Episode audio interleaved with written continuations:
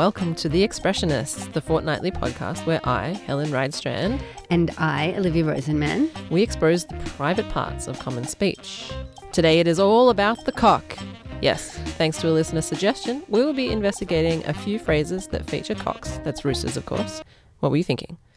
So stand at attention. Olivia. I hear you have a cock and bull story for us today. I do, Helen. What does that bring to your mind, a cock and bull story? It actually makes me think of pubs. Is that the right thing to think of? That's very interesting. Perhaps you've heard the story. Uh, I haven't heard the story, but there are pubs that are called that, right? I mean, the other thing that it makes me think of, of course, is genitalia. Right. Was that the answer you expected? No, I, I honestly wanted to know what you thought because you're right. It does sound like the name of a pub. I feel like there are lots, like the three weeds, the rose and the thistle. Is- Yeah.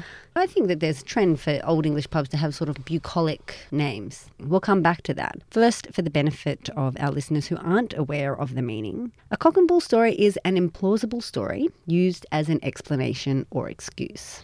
So it's related to bullshit. Indirectly, yes and no. Okay. I'll give you an example. When we asked him about his background, he gave us a cock and bull story about being from a royal bloodline and having spent his childhood in palaces. So it's often collocated with giving or telling Okay. a cock and bull story. But what do cocks or bulls have to do with tall stories like this? Well, that's a good question, Helen. And I think that question illustrates to our listeners that this is, in fact, an idiom. Its meaning is not deducible from the meaning of the words. Mm-hmm. And did you know, interestingly, that the same idea is expressed in other languages without any cocks or any bulls or even any farm animals in sight? I didn't know that. Yeah. I mean, I suppose every language has got to have a phrase about people who are um, good storytellers, shall we say? That's true. So in French, those good storytellers are people who sleep standing up. Oh, cool. So you would say he, for example, he tried to swindle you with his stories of sleeping standing up. So it's often stories of sleeping standing up. In Spanish, um, it's a Chinese story. Oh my gosh. I don't know what to say about that. Has it got something to do with like Chinese whispers? It may well do, but Chinese Whispers is a similar thing, right? It's a story changing as mean, it it- passes from one to another. So it's an unreliable story, I suppose, in that way. hmm I don't know why the poor Chinese got singled out. Doesn't make any sense. Doesn't make any sense.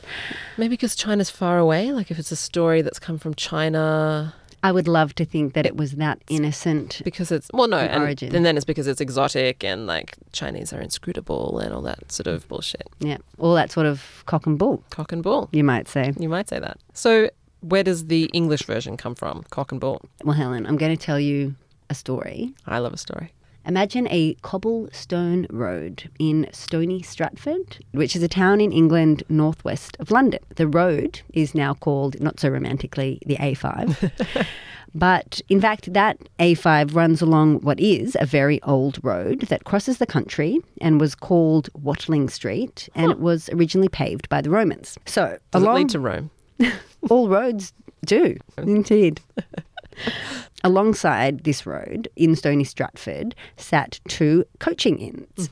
The places that stage coaches would stop to rest and refuel, and I guess the precursor to a pub, really. Yes. So you could stay in an inn. You could also get a meal and feed your horses. All those things. Absolutely. The other thing that you could get was alcohol and mm-hmm. lots of it. So these two coaching inns on either side of the road, one was called, can you guess? Cock, And the other, bull. the cock and the bull on opposite sides of the road. And in fact, if you go to Google Maps and you zoom in to Stony Stratford, they are still there. Amazing. Amazing. The story goes that travellers' tales would often become embellished as they passed from inn to inn, mm-hmm. especially considering the heavy drinking that was done. Right. Your stories do get better as you get drunker. That's for sure. Now, unfortunately, seems that this story might be a bit of a cock and bull story. Oh, I, I mean, that's great. That seems appropriate. Yeah, uh, there is no evidence to support that, and certainly it is not the origin story that is told in the Oxford Dictionary of Etymology. Oh, okay. Does it tell a different story? So, according to the Oxford Dictionary of Etymology, it actually comes from French, and it's a reference to a French fable mm-hmm. from the 17th century. And the French term was coq à l'âne, which was translated in a very early French English dictionary written by Randle Cotgrave in mm-hmm. 1611. And in Randle Cotgrave's dictionary, this phrase coq à l'âne, which literally means from the rooster to the ass, You mean like a donkey? that's right. Uh-huh. It was translated in this dictionary as meaning an incoherent story passing from one subject to another. Somewhere along the line, this turns from a rooster and a donkey to a cock and a bull. Okay. Not apparent where. There's no official word on that, so I would like to suggest my own official story about how that happened. Considering that this French saying dates back or was first translated into English around 1611, Huh. the high time of coach travel in the sense of old day coaches mm-hmm. was in around what the 17 1800s Yeah, I guess so. so let's say that some drunk dude at the cock or the bull just sort of mixed it up in his head and made a malaphor what do you reckon Ah, yeah. Hang on. Did you say malaphor? you bet your top dollar i did helen Hang on. My top dollar? That's right. I did just make a malaphor to make an example. Yes. So a malaphor is when someone mixes two metaphors. So very common ones are it's not rocket surgery. oh, yes. Every cloud has a silver spoon in its mouth. Cute. You can't teach a leopard new spots. or until the cows come home to roost. So that's the origin. What about since then? Is it used very often? Does it appear in pop culture at all? It does, in fact, make some very notable appearances in pop culture. The very first one in 1759. In fact, ca- can I call something from 1759 pop culture, Helen? I'm glad you asked. Yes, you can. Um, obviously, it's not necessarily part of our pop culture. It depends really how pop it is. All right, well, I think that this counts. A cock and bull story is, in fact, the very last line of Laurence Sterne's novel that was published in 1759, The Life and Opinions of Tristram Shandy, Gentleman. Are you familiar with that? I have to confess to not having read it, but I have long wanted to. Hmm. It's meant to be a very hilarious and kind of like proto postmodern novel, actually. Indeed, yes. It is a nine volume fictional autobiography of a man called Tristram Shandy. And it is very non linear. He plays a lot with typography, with punctuation, multiple typefaces. Also, the narrative is constantly interrupted by mm-hmm. musings on scientific and philosophical matters. All in all, a very humorous book, a good read. I'd recommend it. In the final paragraph of the book, Shandy's mother says, What is all this story about? And Yorick, who is an impulsive parson, responds, A cock and a bull, said Yorick, and one of the best of its kind I ever heard. so, in fact, it is extremely notable because many people have actually written papers about this ending and whether or not Sterne actually finished the book. So, some think that this line just doesn't wrap up the book at all and that there must have been something else that didn't quite get written down. All right. It does seem also a bit like the kind of book which would just end like that, right? It's constantly being interrupted, all that sort of thing. It, at a meta level, it fits with the type of text that it is. True, true. What about, I mean, that's, as we said, maybe not so pop right now. Uh, anything else a bit more recent? Yes. So, Will Self, who is a British novelist, journalist, and political commentator, He gets around. He wrote a book in 1992 called Cock and Bull, and that book comprised two novellas. The first one, unsurprisingly, was called Cock. And I'll just tell you a little bit about what happens in that novella. A woman grows a penis and then uses it to rape her tedious alcoholic husband and his patronizing evangelical mentor from Alcoholics Anonymous. Holy shit. Yes, the Bull novella is no less confronting. A sensitive rugby player come writer for a small magazine grows a vagina behind his knee. Do you want to um, read that as much as you want to read Tristram Shandy?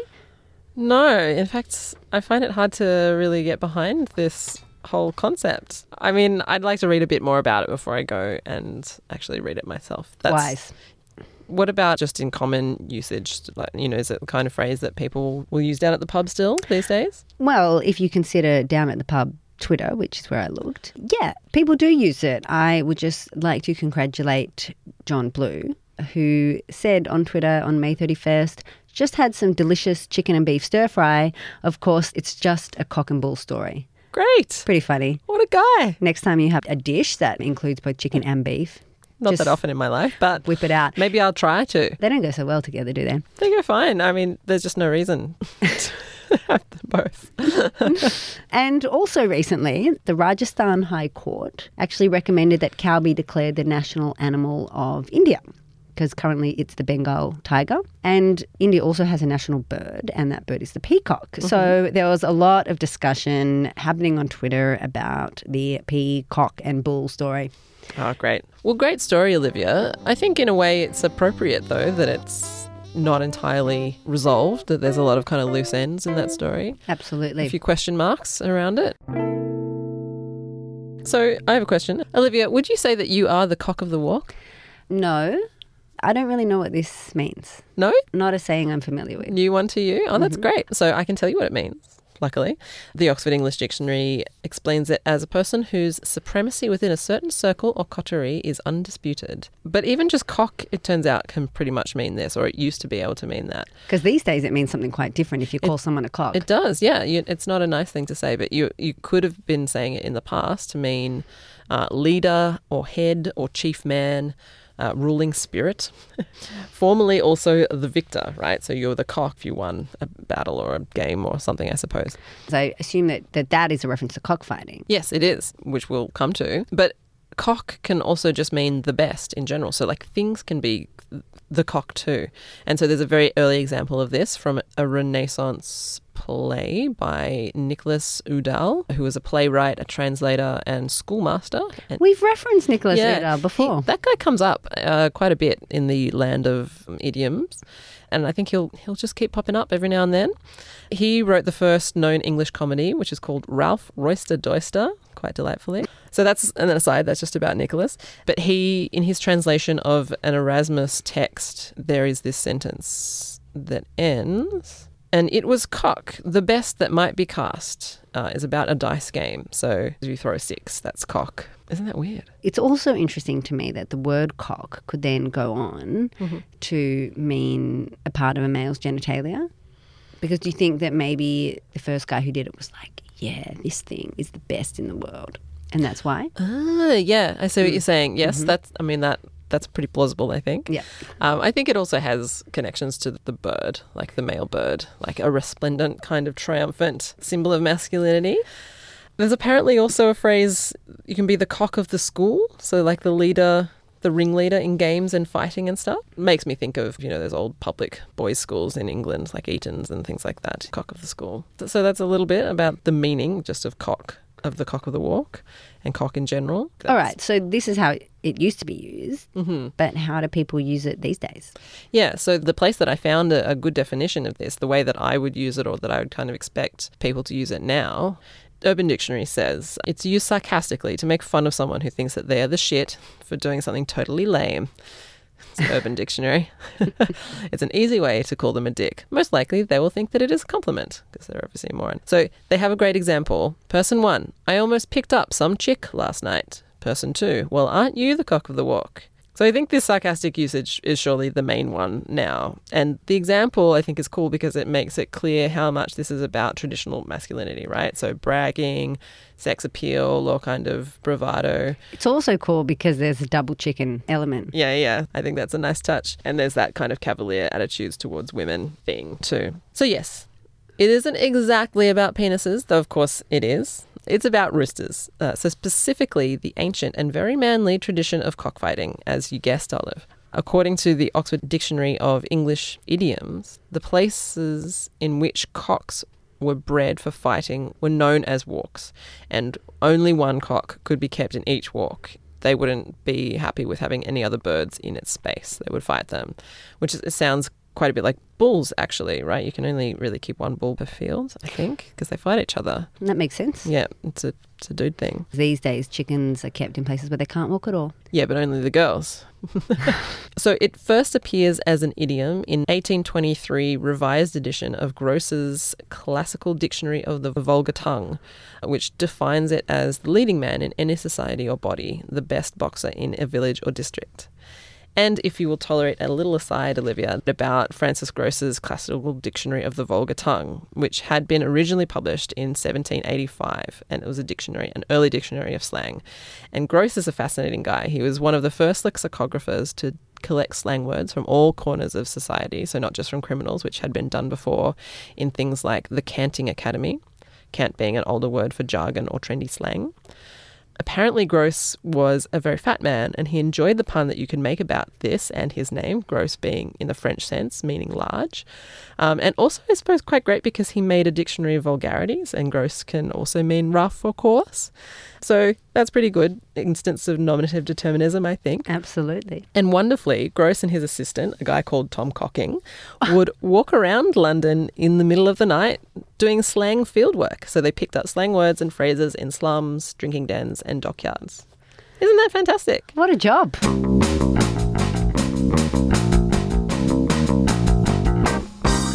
Right, okay, so we're getting off track now, though, Helen. Cockfighting is ancient, you say. Yes, it's actually amazingly old and a global tradition.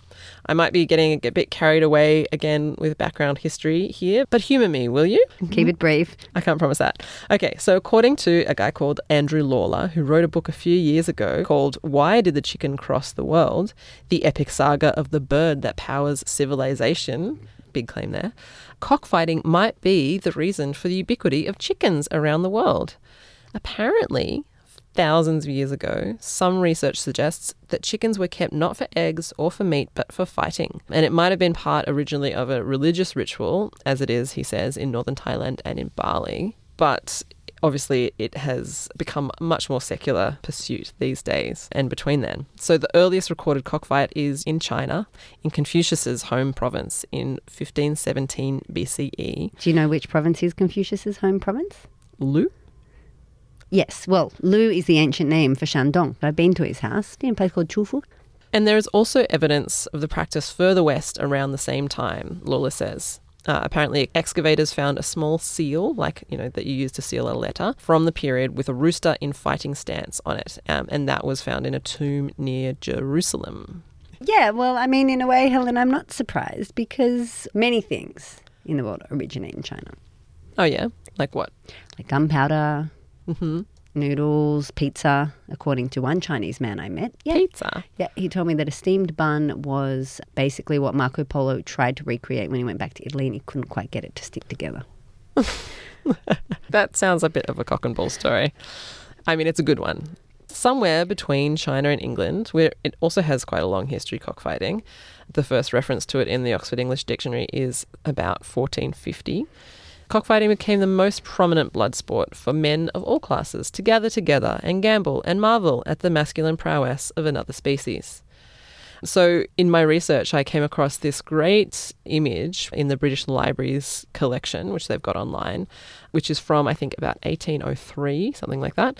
It's the scene of a cockfight, and there's, you know, there's the roosters in the middle doing their thing, and behind them, I guess, are the owners of those roosters, and they're kind of like shadowing them in this great way. Like the roosters are them, and they're really kind of embodied in the roosters. There's this kind of sense that, that they're connected. You know, the roosters' victory is their victory. So, yes, by the 18th century in England, it was well entrenched as a properly masculine pastime. The cocks would be equipped with uh, spurs, which are like little spikes or knives on their feet, uh, to make the fight more dangerous and exciting, I suppose, for the spectators. And this is one of the probable origins of the phrase to be well heeled, as in wealthy, which is an American phrase and came into usage, or is at least recorded first around 1870. Although this origin is actually contested because obviously, you know, if you've got money, you can keep your shoes well heeled as well, right? Like you can keep them in good nick. Right. Yeah. Yeah. Makes the fights more exciting, but more bloody. I think your rooster dies if it doesn't win. Oh, I'm not sure. that's a shame. Yeah. And in this case, it definitely is death. There was also something called cock throwing, apparently in England, uh, which it sounds like happened mainly at Shrovetide festivals around England. So just before Lent, they'd have a bit of a party. And it's a game a bit like the pinata, except that the cock was alive and tied to a stick. Oh. You'd like put on a blindfold and be given a stick or something. And this was the way you celebrated the coming of the religious festival of Lent. hmm Yep. Just some good, clean fun. So do people still cockfight now? They do. Yes, although in Western countries, of course, it's uh, more generally frowned on. In the 19th century, cockfighting in England and in America started to be seen as a vice, just because of the gambling, though. It wasn't really about the welfare of the cocks. But also, slowly, it became more about animal cruelty, and things changed slowly until 2007 when Louisiana in America was the last state to have banned it. I mean, that's quite late, though. 2007. 2007, 10 years ago. But it is still okay, apparently, in the Philippines. And Lawler says that US farmers do actually export their chooks to the Philippines, probably for this purpose. Mm. Uh, so there's, you know, a bit of a question mark over that. Manila apparently hosts something called the World Slasher Cup each year in an arena that fits 20,000 people. Wow. Yeah. That's intense. so, is the phrase around much these days? Because, as I said, I certainly wasn't very familiar with it.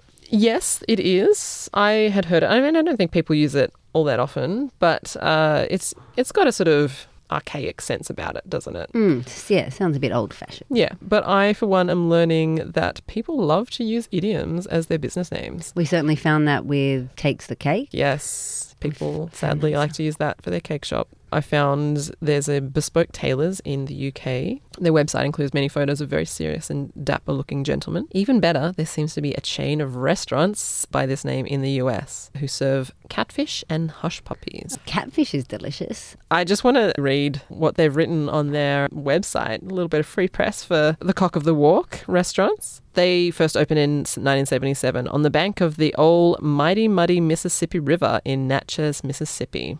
They chose the name Cock of the Walk because it signified the best of the best. Apparently, they say, in the early 1800s, many of the nation's commerce took place on riverboat, transporting goods such as cotton and tobacco. Folklore has it that the brawny, bawdy bunch of men that manned these boats would fight to see who got to man the rudder, which is the easiest job on these boats. Whoever came out on top was called the cock of the walk, the ruler of the roost, and the best of the best. It's a good story, even if it is a bit of cock and bull. and they claim that uh, when they opened, catfish restaurants were a dime a dozen, especially in Mississippi, but this one turned out to be the cock of the walk right from the start. So, did you find any good hits on Twitter, Helen? I found one interesting one. Apparently, Piers Morgan, who's this uh, British journo uh, who is the American editor at large for the Mail Online. His family saying apparently is one day you're the cock of the walk, the next a feather duster. I like that. So that's a nice proverb to uh, finish up that one on. But there are quite a lot of other cock related idioms out there, aren't there?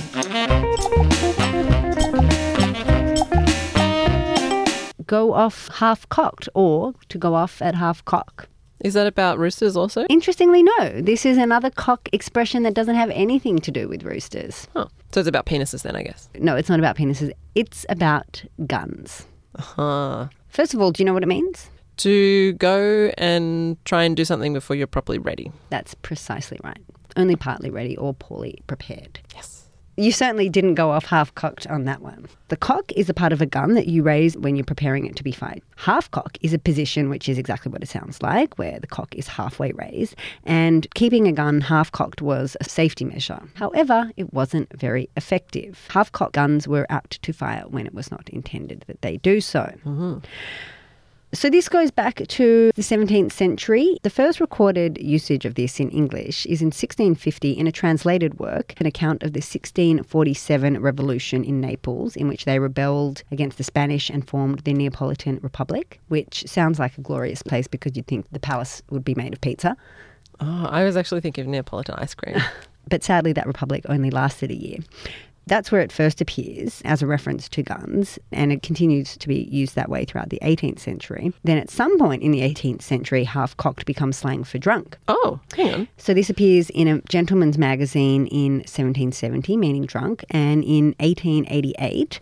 In Australia, it was used in a novel by F. Hume, and the novel was called Madame Midas, and that was set in the goldfields of Ballarat. Oh, cool. So we've got that drunk meaning diversion temporarily. And then in 1832, it seems to make this figurative leap, and it appears then in the record of a debate in Congress. Uh, he would then be cocked and primed for his report. In America, is it? That's right, in American the US. Congress. So the next year, it also appeared in another Congress debate. Some congressman from Rhode Island says, I regret that the gentleman from Maryland has gone off half cocked. So very much in the figurative sense, then, not relating to a gun. So I think that we're pretty much fully cocked now. Uh, should we wrap it up for today? Yeah, I don't know about you, Helen, but I'm all cocked out. That's it from us for now. Thanks for listening. We don't release this podcast once in a blue moon, but rather every fortnight. And so make sure you've subscribed to the podcast. And if you like the show, we'd be tickled pink if you left us a review in your podcasting app. We really would. Drop us a line on Facebook or Twitter and let us know the expressions you'd like us to investigate. Our handle is at X Podcast. That's EX Podcast. Or you can seek us out at our website, expressionists.audio. Catch you next time. Bye.